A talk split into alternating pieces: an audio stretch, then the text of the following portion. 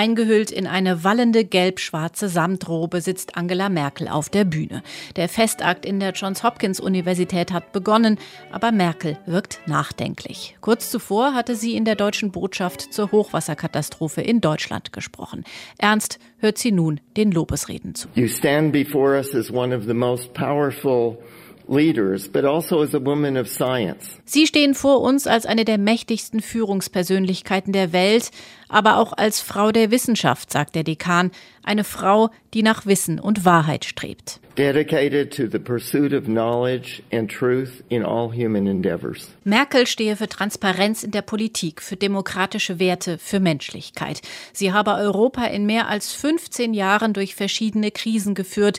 Sie ist ein Leuchtturm für Europa und die ganze Welt, so der Präsident der Universität wörtlich. And has been a beacon for Europe and indeed the entire Man zolle ihr höchsten Respekt, vor allem wegen ihrer klaren Ziele in der Klimapolitik und in der Pandemie. Mit Stolz verleihe man ihr daher die Ehrendoktorwürde. The Johns Hopkins University is proud to confer upon you the degree of Doctor of Humane Letters honoris causa. Was dann folgt, sorgt für einen kurzen, heiteren Moment. Merkel bekommt die festliche Stola überreicht und kämpft mit dem großen Stück Stoff. Der Kragen lässt sich zunächst weder entfalten noch überstülpen.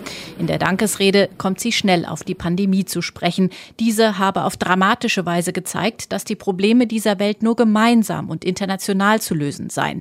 Die Johns Hopkins Universität sei dafür die Dienstleisterin. Seit Januar 2020 geben die Daten des Coronavirus Research Center der Öffentlichkeit, Forschern und nicht zuletzt der Politik ein Werkzeug an die Hand, mit dem sie die Entwicklung der Pandemie gleichsam in Echtzeit verfolgen können. Und das ist von enormer Bedeutung. Und auf dieser Grundlage nicht zuletzt auch die internationale Zusammenarbeit zu stärken, ohne die eine solche globale Herausforderung wie diese Pandemie nicht bewältigt werden könnte. Hochschule und Wissenschaft stünden für Freiheit und Wahrheit. Immer wieder verweist Merkel auf ihre eigene Biografie im Unrechtsstaat der DDR und betont, wie dankbar sie sei, dass die USA nach dem Mauerfall dabei geholfen haben, das Land in Frieden und Freiheit zu vereinen. Am Ende durften Studierende Fragen an Kanzlerin Merkel stellen, ob sie denn wisse, was sie nach ihrer Zeit als Bundeskanzlerin machen werde.